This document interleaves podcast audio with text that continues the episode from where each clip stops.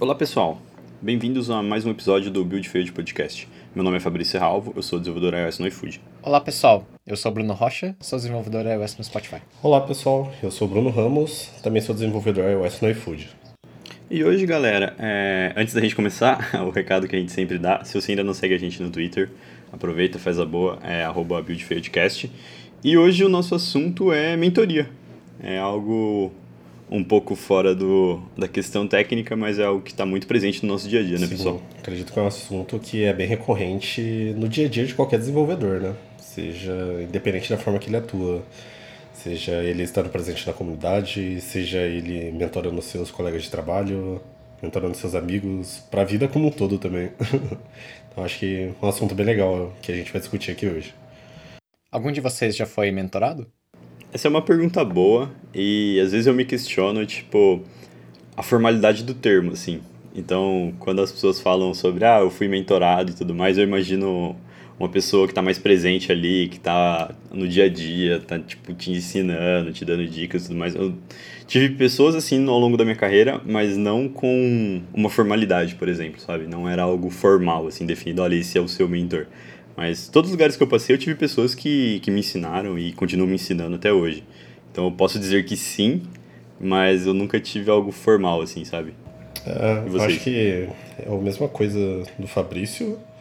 É, eu tive mentores, acho que desde o início da minha carreira, lá quando eu tinha meus 13, 14 anos, que foi quando eu comecei a mexer com desenvolvimento de software. Tinha um amigo meu que trabalhava na época com desenvolvimento de website. Eu fiquei bem próximo dele, a gente é muito amigo até hoje. É, a gente conversa muito ainda sobre programação. Por empresas que eu passei, eu fiz grandes amizades com gestores que eu tive também que tinha uma stack bem grande por parte do desenvolvimento. Me aproximei muito para entender como que funcionava, foi toda a carreira, o trajeto das pessoas. E eu tentar meio que fazer alguma coisa similar, assim, se era o objetivo meu almejar o mesmo cargo que ela, por exemplo. Então, acho que eu tive vários mentores assim, pelas empresas que eu fui passando. Tenho amizades até hoje. A gente conversa muito ainda sobre carreira em geral. É, e formalmente dizendo, na, na empresa que eu trabalhei antes de vir para o iFood, que é a Dextra, lá a gente tinha um tipo de formação e acompanhamento de carreira que envolvia mentores. Então, basicamente, você escolheu uma pessoa, de preferência de maior é, senioridade que a sua, e essa pessoa meio que ia ficar responsável por te auxiliar é, até um crescimento ali dentro da empresa, assim, sabe? Tanto pela parte técnica, comportamental, é, como que você lida em diversas situações, experiências. Então lá eu tive, eu acho que dois mentores. E fui mentor também de, eu acho que de três pessoas lá na época também.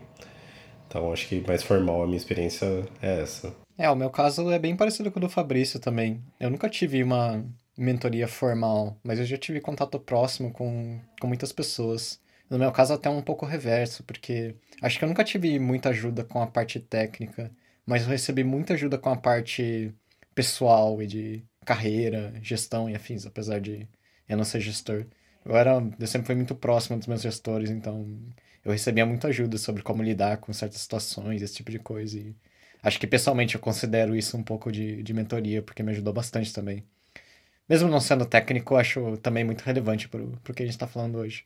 Sim, e acho que, que inclusive talvez esse é um.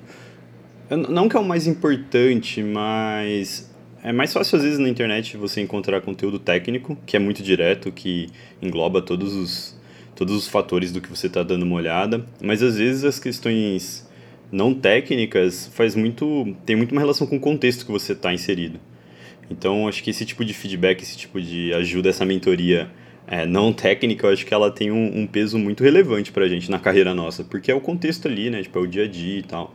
Então, acho que vale considerar assim como, como uma mentoria. É, e também eu acho que naturalmente, dependendo do, do perfil da pessoa, claro, mas naturalmente eu acho que de acordo com que você vai adquirindo experiência também, você se torna mentor de várias pessoas, né?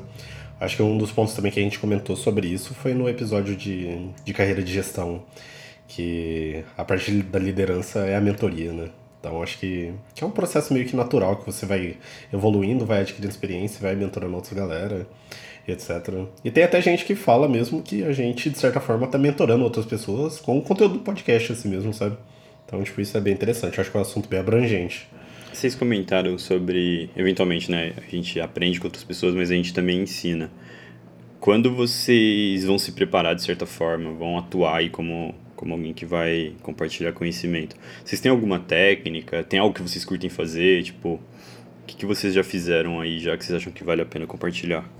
Durante muito tempo, é, eu acho que principalmente quando eu estava ali na, na, no começo ali da minha carreira, principalmente como, com, como desenvolvedor iOS, que foi quando eu comecei a ter mais proximidade da comunidade em si, por vários momentos eu me pegava me forçando a aprender as coisas. Então, uma forma que eu via de me forçar ainda mais a aprender alguma coisa era compartilhando conhecimento. Então, dentro das empresas que eu passei, sempre tentava, tipo, ah, dar alguma talk técnica sobre alguma coisa nova que eu vi, gostei. Eu falei, putz, mas eu quero me aprofundar um pouco mais. Então, eu vou marcar uma apresentação para me estudar muito, para mim poder compartilhar isso, assim, saca? É, e durante muito tempo eu me vi fazendo esse tipo de coisa, até mesmo com, em one-on-one, -on -one, assim, com alguma pessoa, até mesmo com pessoas que eram mentorados minhas, assim. E ah, eu acho que hoje em dia não é muito da mesma forma, pela questão da experiência em si, e mas só que do mesmo jeito é estudar ali alguma coisa mais a fundo, igual que a gente faz um podcast, tipo, a gente vai falar de alguma coisa, a gente dá um deep diving ali é, em algum assunto para poder compartilhar isso. Então, acho que essa forma de mentoria te ajuda muito a crescer e aprender alguma coisa que você queira, assim. É, esse é, um, esse é um jeito muito legal de você mentorar e crescer ao mesmo tempo. Eu acho que mentoria, é que agora a gente tá falando do, do sentido formal, mas a gente já viu que, que não precisa ter toda essa formalidade. Mas o ato de você ensinar alguma coisa para alguém, mesmo que seja indireto, acho que tem muito a ver com, com as técnicas de gestão também, que a gente já conversou antes. É meio que um processo de você fazer a gestão de alguém, mas de um jeito mais indireto. Eu nunca fui. Eu nunca fui gestor, gestor mesmo, mas eu já tive uma pequena experiência com isso. Então, talvez eu possa dizer que eu já fiz uma mini mentoria ali. E para mim foi muito uma espécie de gestão mesmo. Tem muitas técnicas que você consegue aplicar para ajudar o desenvolvimento da pessoa. Talvez algo que, que me ensinaram e que eu já vi também que funciona muito bem. No caso, se você estiver ensinando alguém, é você nunca passar a resposta de um, de um problema para a pessoa, e sim você passar as ferramentas para que a pessoa consiga ir atrás sozinha do, do problema. Porque assim ela consegue aprender mais rápido. Se você passa a resposta direto, ela fica meio dependente de você. E daí é o, é o inverso da mentoria, né? Que você quer ensinar a pessoa a conseguir resolver os problemas. É, eu gosto bastante dessa visão, Rocha. Acho que é a exposição ao desafio, né? Então acho que você tem que não jogar a pessoa ali, não simplesmente colocar lá e deixar acontecer, mas dar as ferramentas, dar, os, dar eventuais dicas, enfim. Acho que faz sentido esse, esse tipo de abordagem. E uma abordagem mais direta que eu gosto bastante, que eu tenho feito menos em função da, do cenário que a gente vive hoje, né? A gente está trabalhando em, em home office já tem alguns meses, é fazer pair programming. Gosto bastante, acho que, acho que é, é muito rico, é uma experiência muito boa, acho que até mesmo pro projeto, porque eu acredito muito no duas cabeças pensam melhor que uma. E eu acho que é bastante interessante quando você senta ali com a pessoa, é, vai lado a lado ali, vai revezando ali né, o, controle ali, o teclado, ou seja, 10, 15 minutos cada um. É, e aí vai, as coisas vão surgindo, sabe? Então, questionamentos estão sendo feitos, uh, testes estão sendo escritos, então, ah, vou, vamos ver como fica aqui. Então, ver se fica bom, se não fica, o que, que dá para melhorar. Então, acho que isso vai trazendo. É, acontece uma discussão muito natural ali. E acho que isso a gente consegue tirar várias lições, sabe? Então, gosto bastante de, é, de fazer pair. Você mencionou pair programming. Eu lembrei de uma tática que, pessoalmente, eu nunca havia aplicado em tecnologia mas é comum em outras áreas, que é basicamente a mesma coisa, mas se chama shadowing, que é basicamente o inverso. Então, você, o mentor no caso, estaria fazendo alguma coisa e a pessoa que você está mentorando te assiste. E assim a pessoa consegue ver como que você age, como que você vai atrás das coisas, o que, que você presta atenção, o que, que você não presta atenção. E é uma forma mais, mais direta da, da pessoa ver o que, que ela precisa melhorar, né? Ao ver o que você dá mais valor. Essa é uma técnica que eu tenho visto acontecer no iFood, Rocha. É, principalmente na questão das entrevistas, quando tem alguma pessoa que quer começar a participar do processo de, de entrevistas dentro do iFood, né, que ela vai entrevistar candidatos ou candidatas, E aí essa pessoa que não tem uma experiência ali, ela participa junto. Então a gente forma um time um pouquinho maior e aí a gente a pessoa consegue ir pegando, vendo como a coisa funciona e tudo mais e participando ali do processo. Mas para programar mesmo eu nunca vi. Uhum.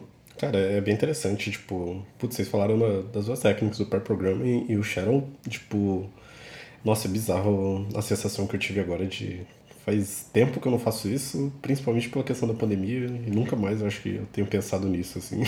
então, é bizarro. É, o momento, assim, é, é bem ruim, assim. Mas faz bastante sentido. Esse tipo de mentoria eu acho que, que é extremamente importante. Ou até mesmo, com, não precisa ser nenhuma questão de mentoria mesmo. Mas, sei lá, para enfrentar um desafio grande ali, alguma coisa um pouco mais complexa. É, igual o Fabrício falou, acho que duas cabeças pensam muito melhor do que uma, assim, e esse tipo de discussão é, é muito foda, assim, é muito boa.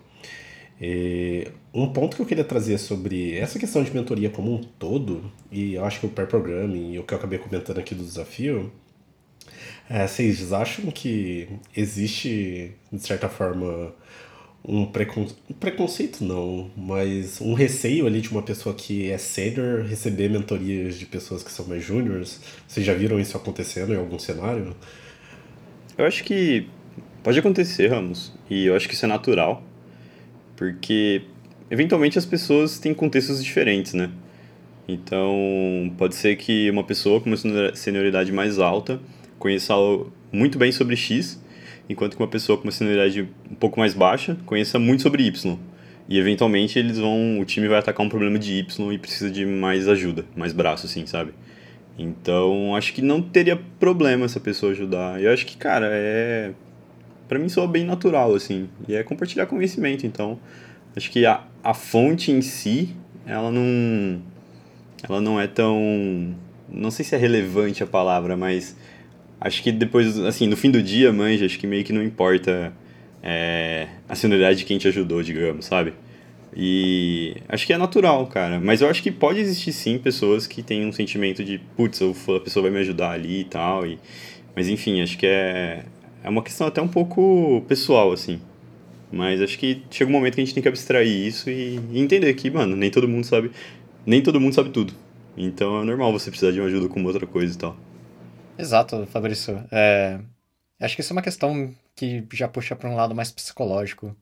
É, eu li um livro uma vez que não tem nada a ver com tecnologia, mas ele menciona uma frase que é: todo mundo que você conhece sabe alguma coisa que você não sabe. Todo mundo, todo mundo sabe alguma coisa que você não sabe. Especialmente em tecnologia, em que tem tantas áreas, tantas coisas possíveis, tantos frameworks Assim como você disse, é impossível você saber tudo. O máximo que acontece é, por você ter uma posição um pouquinho maior ali, você é. Você pode dizer que você é relativamente bom em uma quantidade, tipo, num certo tópico ali. Mas a pessoa que é júnior, ela não necessariamente tem esse mesmo, esses mesmos tópicos que você. Ela pode ser júnior, mas ela tem um conhecimento diferente de, de outros tópicos. Então acho que tecnologia é um, não é um lugar para você ter ego, sabe? Especialmente envolvendo tantas áreas, assim. Cara, é, eu concordo muito com, com o que vocês disseram, assim. Putz, cara, eu acho sensacional é, poder conversar e aprender muito com pessoas de diferentes, cara, diferentes tecnologias, empresas, culturas.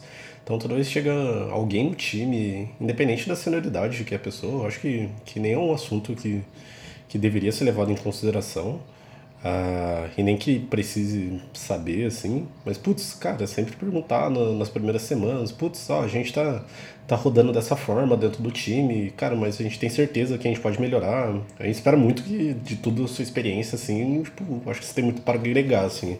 Acho que, putz, qualquer, é, todo tipo de pessoa, todo tipo de profissional tem muito a agregar, assim, tipo, e de certa forma começar a puxar essa parte de, de mentoria, incentivar esse tipo de cultura dentro do time ou dentro da empresa que você trabalha, todo mundo só tende a se beneficiar, assim. Acho que isso é uma parte muito foda, assim, da, de uma empresa de tech, assim. Eu acho que toda essa parte de senioridade no, no Brasil, sinceramente, é, um, é um pouquinho atrasado. Fora do Brasil, tipo, o Spotify especificamente, ele ainda não chegou nesse ponto, mas se você pegar empresas como Apple nem existe essas divisões, sabe? É tudo software engineer. Software engineer 1, 2, 3, 4, 5, e vai subindo. São só números que mudam o salário da pessoa. Mas não existe muito essa história de, ah, esse aqui é sênior, esse aqui é pleno e ele faz isso aqui, isso aqui, isso aqui. Essas coisas não fazem muito sentido, porque o seu papel é o que você gosta de fazer. Você não vira sênior por, ah, vou fazer essa coisa aqui, vou fazer essa coisa aqui, vou fazer essa coisa aqui, eu vou virar sênior. As posições, elas são mindsets e não coisas que você atinge. Então você vira sênior porque você age como um sênior faz mais de seis meses.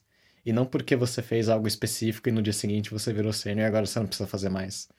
Isso não faz sentido. Eu acho que as empresas de tecnologia no Brasil são, são um pouco atrasadas por ter esses nomes nas posições. Cara, eu concordo muito com o que o Rocha falou. Até um dos assuntos que a gente estava conversando aqui antes de, de gravar esse episódio. Eu acho que a pessoa que tem a mentalidade de que ela deve atingir um checklist de coisas para ela alcançar um, algum próximo nível dentro da empresa, eu digo checklist de tarefas assim mesmo em específico, eu não sei o quão é a motivação certa de fazer aquilo, porque se você faz isso e chega nesse nível que você deseja, talvez você não se motive tanto de continuar fazendo essas coisas que você estava fazendo. Então, acho que eu concordo bastante com a questão. Putz, se você se comporta como tal, que é o nível de cargo que você está esperando, que no caso, ah, no exemplo que a gente está usando, é o nível sênior. Então, cara, seja um sênior, tipo, se comporte como tal e faça com que isso seja a sua forma de, de trabalhar. E, e conforme você vai adquirindo experiência, você é muito simples de você entendendo qual que é o perfil do, de um sênior. Você tem pessoas que trabalham na sua equipe, talvez que sejam um sênior. Então, use desses exemplos, converse com pessoas, colete bastante feedbacks e, e tente fazer isso com que seja o seu estilo de trabalho e não uma motivação de, putz, eu quero subir de cargo e pronto, sabe? Então, eu concordo bastante. A resposta simples que eu dou, acho que quando alguém me pergunta isso, é que não, pense nos cargos, e sim pense em desenvolver e observar o que, que você quer para você. E trabalhe em atingir aquilo que você quer para você. O resto, as posições, chegam como consequência disso. Sim, e acho que tem algo que a gente já falou aqui algumas vezes, que o Rocha já, já comentou, que é se fizer pelo dinheiro vai ser meio complicado, assim. Tipo, ele é consequência, Sim. né? Então, tipo, eu sei que existem pessoas que têm uma condição diferente e eventualmente elas querem um aumento, elas precisam ali da, no recurso financeiro um pouco maior, mas fazer pelo se a sua motivação for o dinheiro, acho que acho que vai ser um pouco complicado dali para frente. Bom, galera, agora que a gente já deu uma passada por, pelo assunto do episódio, né, por mentoria, a gente acabou até falando um pouco de carreira, a gente vai dar uma passada nas perguntas que a gente recebeu lá no Twitter, então se você ainda não segue a gente, vai lá, é buildfieldcast. E a primeira pergunta que a gente recebeu é, foi do Roger Oba, é, o Twitter dele é rogerlua underscore, e é uma pergunta muito direta, e eu acho que ela é bastante abrangente que é como conseguir feedback. E antes da gente começar a responder, eu acho que mentoria tem tudo a ver com feedback. Acho que é um assunto ele está muito próximo do outro ali. E aí eu queria saber o que vocês acham para depois eu complementar minha, meu ponto de vista. É, eu acho que a questão do feedback mesmo é algo que às vezes é, é uma grande barreira ali, tanto para quem dá o feedback quanto para quem recebe. Uma mentalidade que eu tenho muito sobre isso é que, pelo menos para os meus pares, liderados ou líderes, é de extrema importância eles saberem o que está acontecendo. Seja o dia a dia de trabalho, como que a equipe está andando, como que as coisas podem evoluir ou podem ser melhores.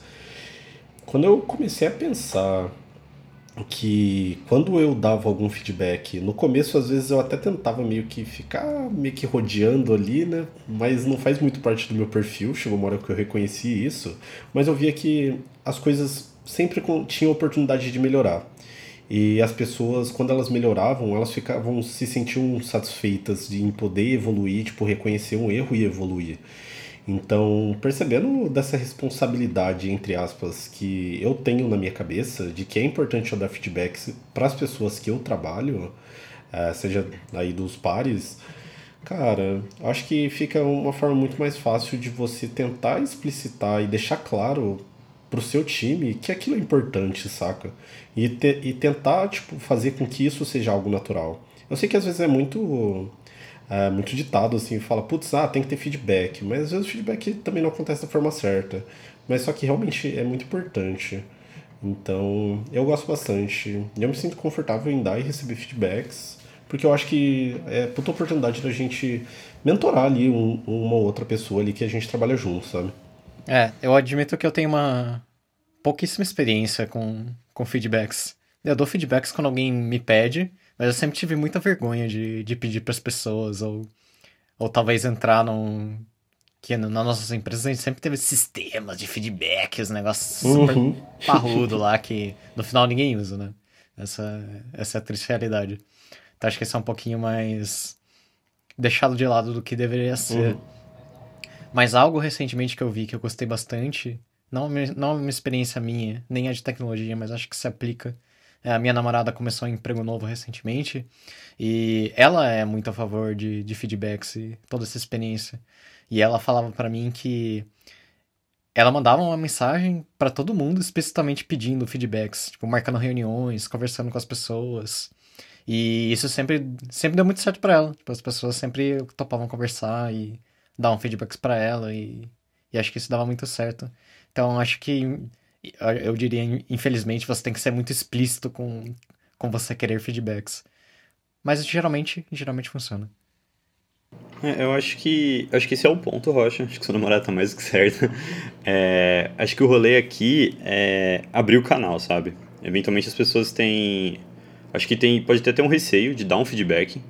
Então, de falar alguma coisa, cara, isso aqui não ficou legal. Seja nível de código ou, ou alguma situação que aconteceu na, na firma e tal. Mas acho que o ideal é abrir o canal, sabe? É ter uma conversa rápida, uma conversa franca e falar, cara, eu tô aberto, acho que gostaria de. Sempre que você tiver um feedback, você pode me dar, então estou pronto para isso, enfim. E aí acho que esse é o, esse é o ideal para você conseguir feedbacks. E aí acho que o que o Ramos comentou de, cara, tem o jeito certo de dar o feedback também é muito importante. Então acho que não é simplesmente sair falando, sabe? Acho que existem vários artigos na internet sobre isso, existem livros, existem cursos então que falam sobre dar feedback é, e como e qual é a importância disso, né, de dar um feedback correto.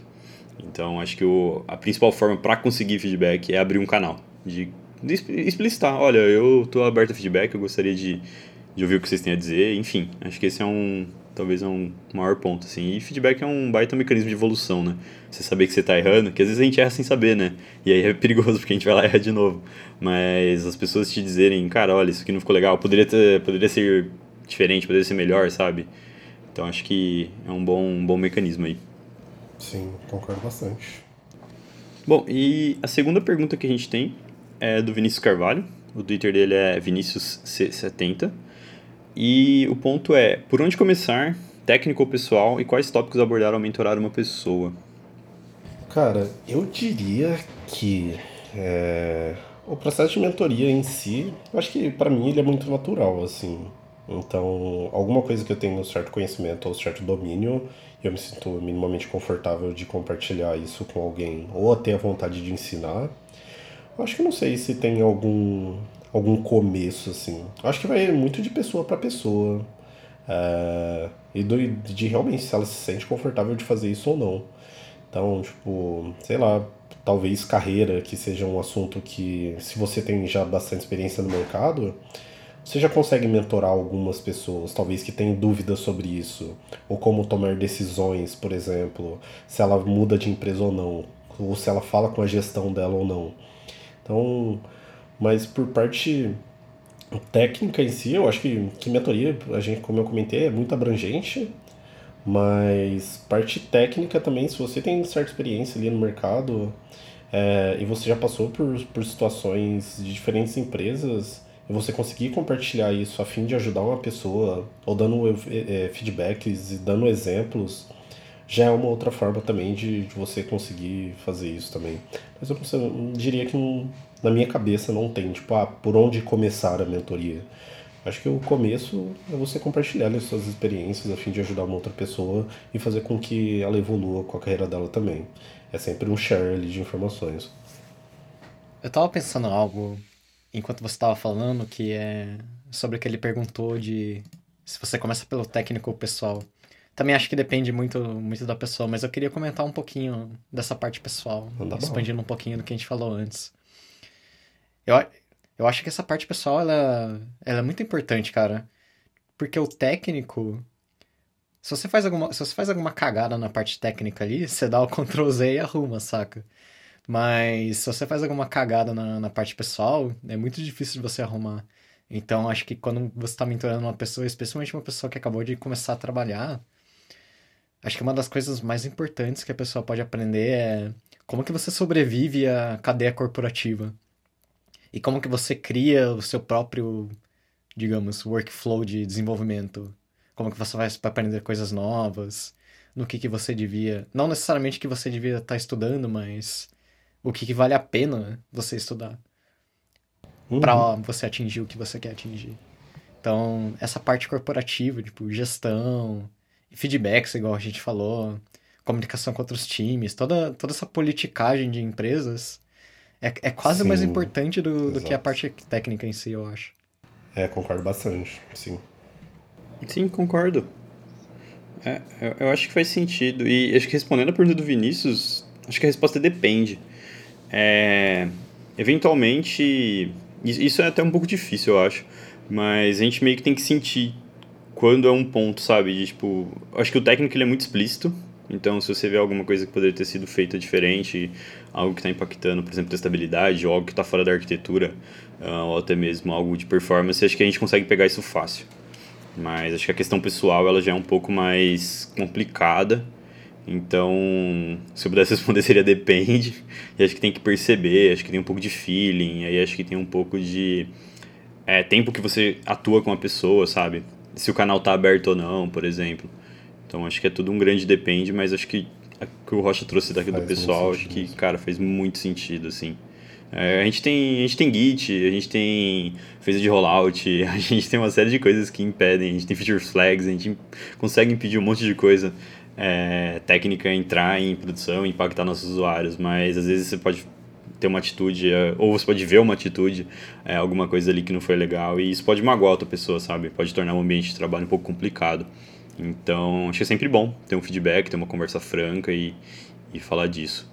Mas é, é um grande depende, assim, como boa parte das, das respostas em, em carreira, assim, essa, depende. Esse daí foi um ótimo ponto. É, aí a segunda parte da pergunta dele, quais os tópicos abordar ao mentorar uma pessoa? Acho que tudo, né? Porque depende muito do, do que, que de qualquer conversa ali, de qual que é a mentoria que a pessoa está buscando ou que você está mentorando essa pessoa. Então acho que tem vários cenários que isso acontece dentro do mundo de desenvolvimento, assim. Desde o pair programming, quando chega ali uma concepção de uma feature, um protótipo ou uma demanda que você tem que fazer com o seu time, e vocês já começam a conversar sobre como que aquilo vai ser feito. É, ali já tem a parte da mentoria. Conforme durante vocês desenvolvendo também, rola a mentoria. No code review, que daí vai provavelmente envolve mais pessoas é uma parte bem importante também de mentoria. Você, sei lá, pedir uma alteração e você dá os resources para a pessoa para que ela consiga consultar e aprenda e você compartilhar isso é uma forma de, de mentoria também. Então, acho que depende muito. É, depende, eu acho que quais tópicos eu acho que para mim são todos assim. e, e aí é um pouco sobre autoconhecimento, eventualmente quando alguém pede uma ajuda sua, né, ali pede para você mentorar a pessoa, até mesmo você, é, acho que às vezes as pessoas já até têm claro o que elas querem, sabe? Elas já conhecem os gaps, por exemplo, que elas têm. Ah, eu precisava melhorar nisso, nisso e nisso. Então, talvez surja algo específico, algo mais direto, mas talvez surja algo onde você tem que, além de mentorar a pessoa, é, fazer um trabalho junto com ela para entender o que precisa ser melhorado. Então, acho que eventualmente podem surgir, podem existir as duas situações, sabe? Vamos pro genérico, vamos pro tudo, a gente vai vendo, vai balanceando, uhum. ou vamos olhar para esse ponto em específico acho que podem surgir aí, porque, cara, é contexto, né? Acho que um jeito relativamente fácil de descobrir essa resposta que eu gosto de, de aplicar é as coisas que você pode ensinar são as coisas que você considera que foram muito importantes para sua carreira. No meu caso, se eu fosse tentar aplicar isso, seria da parte pessoal. Como você conversa com as pessoas, especialmente quando você quer vender alguma coisa para alguém, especialmente se você não gosta da pessoa. E da parte técnica, Tipo, como você faz para estimar tarefas. E especialmente você aprender coisas mais profundas. A fundação do, de software engineering ali, tipo, algoritmos, data structures, esse tipo de coisa. Acho que você vê o, o que deu certo para você é uma ideia boa de descobrir o que, que você gostaria de ensinar para as outras pessoas. Acho que isso é um, um bom ponto, assim, né? Quando vai passando o tempo, as pessoas vão adquirindo experiência, e aí você vai vendo o que deu certo, mas eventualmente para chegar no certo, você teve alguns obstáculos, por exemplo. E aí é muito bom quando você pega, em vez de. Você tá vendo que a pessoa vai passar por aquilo, e ao invés de você ver ela tropeçar duas, três vezes, fala, cara, já tentei isso, isso, isso deu errado, e isso aqui deu certo, sabe? Acho que isso é muito. Acho que tem muito valor nisso, assim. Então, tipo, compartilhar a experiência em si, olha, esse ponto aqui eu tentei fazer, e assim, deu muito errado, aconteceu isso isso. Acho que é um, é um bom ponto, eu acho. Bom, a última pergunta aqui é do Sander. O Twitter dele é Sander Ferreira. E a pergunta dele é o seguinte: Alguma maneira de ensinar iOS para as classes mais vulneráveis? Essa é uma boa pergunta. Uma pergunta muito boa mesmo. E o feeling que eu tenho é que, infelizmente, a gente já falou disso, acho que no primeiro episódio nosso, de como começar a carreira com iOS. É, o recurso que você precisa para aprender iOS hoje é muito caro. Se você for pensar um preço de um MacBook, ou até mesmo uma solução para o começo, assim, um Mac Mini, é, ou um MacBook muito antigo, por exemplo, você vai gastar ali um, uma grana que muita gente não tem. Acho que, especialmente se a pessoa está começando e se ela quer começar com isso. Então, acho que pode ser muito inviável financeiramente e quando a gente fala de classes mais vulneráveis, cara, a galera faz milagre, né? Tipo, tem muita gente que se sustenta uma família com salário mínimo. Então, tipo, como que você vai comprar um computador de 5, 6 salários mínimos? Difícil, muito difícil.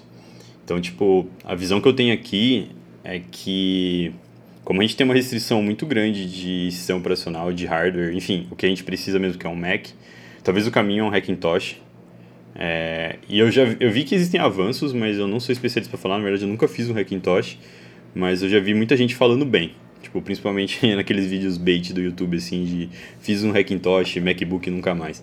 É, mas essa é uma visão que eu tenho. Talvez o Hackintosh possa ajudar.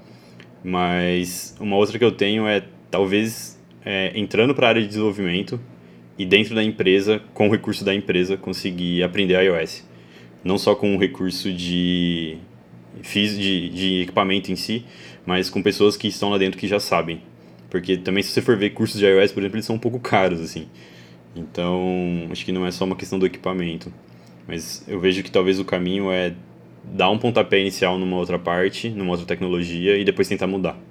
Porque começar com iOS é, é foda, sendo bem honesto, assim. É, é muita grana e pra galera que conta ali cada real, cada centavo, mano, não dá, né? Pra você comprar um computador de 7, 8 mil reais. Lembrando também do, do famoso BPID, que não só é de graça, como você recebe também. Sim, essa é uma grande oportunidade. Sim, é, eu ia falar do, do BPID também. Eu acho que é uma das partes de entrada que teoricamente você tem para aprender é, iOS em si. Que daí, no caso de você estar tá estudando, estar tá numa faculdade e se inscrever no programa de, do Apple Developer Academy, que é o nome hoje, né?